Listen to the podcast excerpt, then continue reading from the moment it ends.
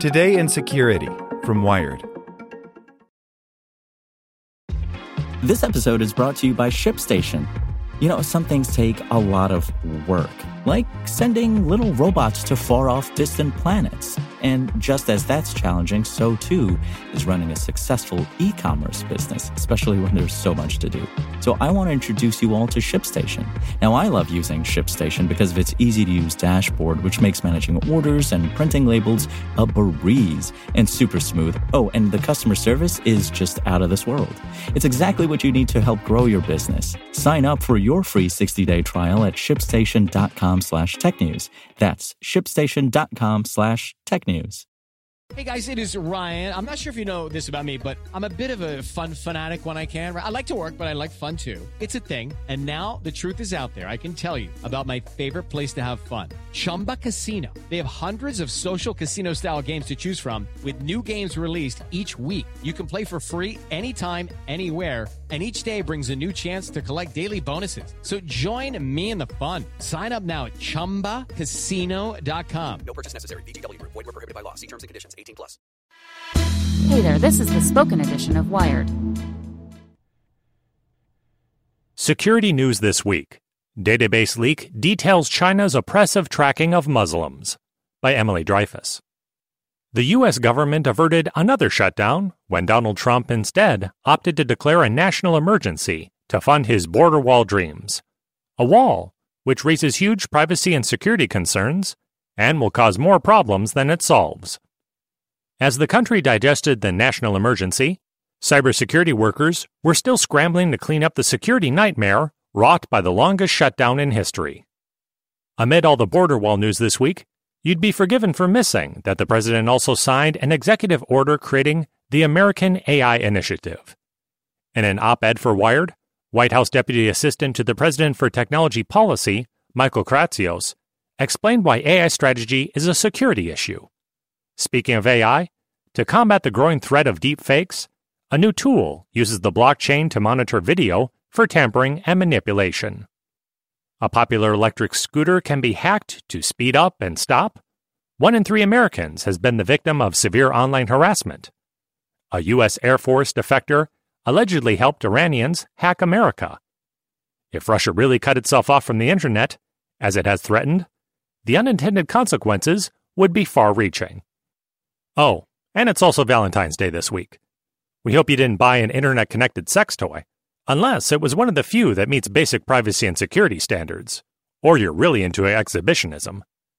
Likewise, if you use OKCupid, Coffee Meets Bagel, or Jack'd, look out for some security lapses this month. And make sure you're staying safe on dating apps in general. Leak exposes details of China's Muslim tracking surveillance. The Uyghur Muslim populations in China's Xinjiang province is under constant surveillance from the Chinese government. Uyghurs are forced to install spyware on their mobile devices and accept Chinese officials invading their homes to live and observe their families.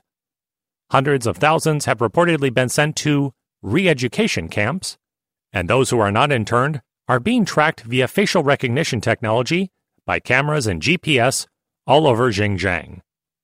This week, a security researcher found that Chinese company SenseNets, which allegedly facilitates that facial recognition tracking, had left a database containing the associated data completely exposed online. The researcher was able to watch as 6.7 million GPS coordinates were recorded, according to ZDNet, which broke the news. The database revealed how the government tracks Uyghurs throughout their day, noting the names of locations they frequent, as well as GPS coordinates, all matched to highly personal information like name, date of birth, sex, home address, official identification card number, and more. Before realizing what he had stumbled across, the researcher alerted SenseNets that its server was exposed. The company then locked it down. He now regrets helping the company secure its oppression tool, ZDNet reports. Facebook tracks users who have threatened the company. According to former employees, Facebook tracks users it worries pose a threat to the company via their mobile apps. CNBC reports that the program is known as BOLO, short for Be on the Lookout. BOLO is a list of Facebook account holders who have made threats against the company or its employees. Security guards at Facebook offices are informed to watch out for these individuals, and other security personnel are, according to what the former employees told CNBC, empowered to monitor their location using the GPS tracking on their Facebook apps.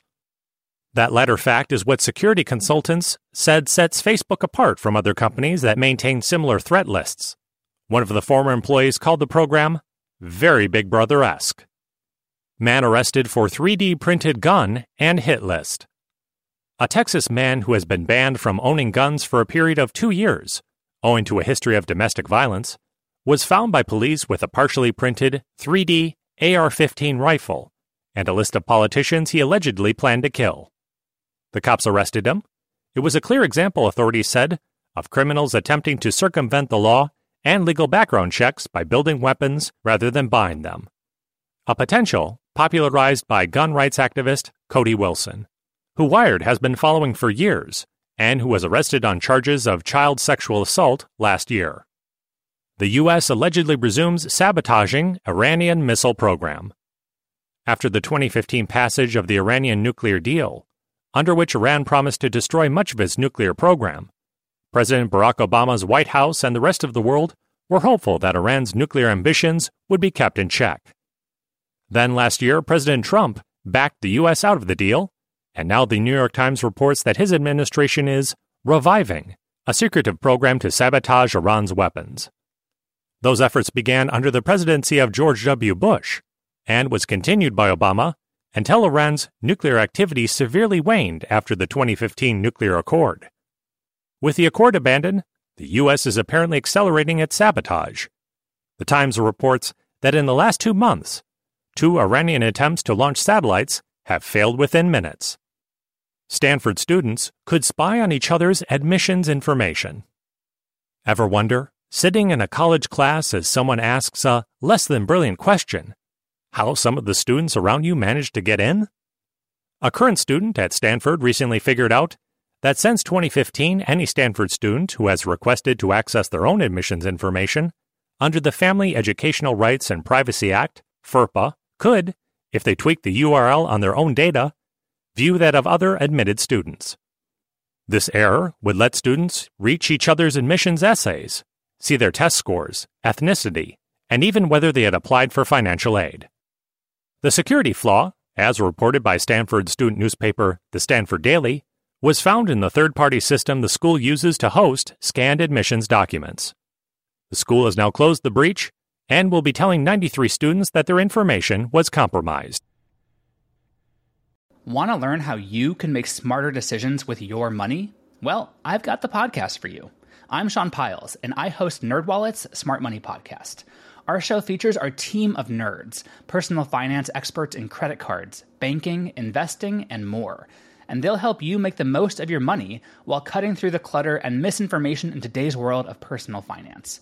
You'll get clarity on strategies to help you build your wealth, invest wisely, shop for financial products, and plan for major life events.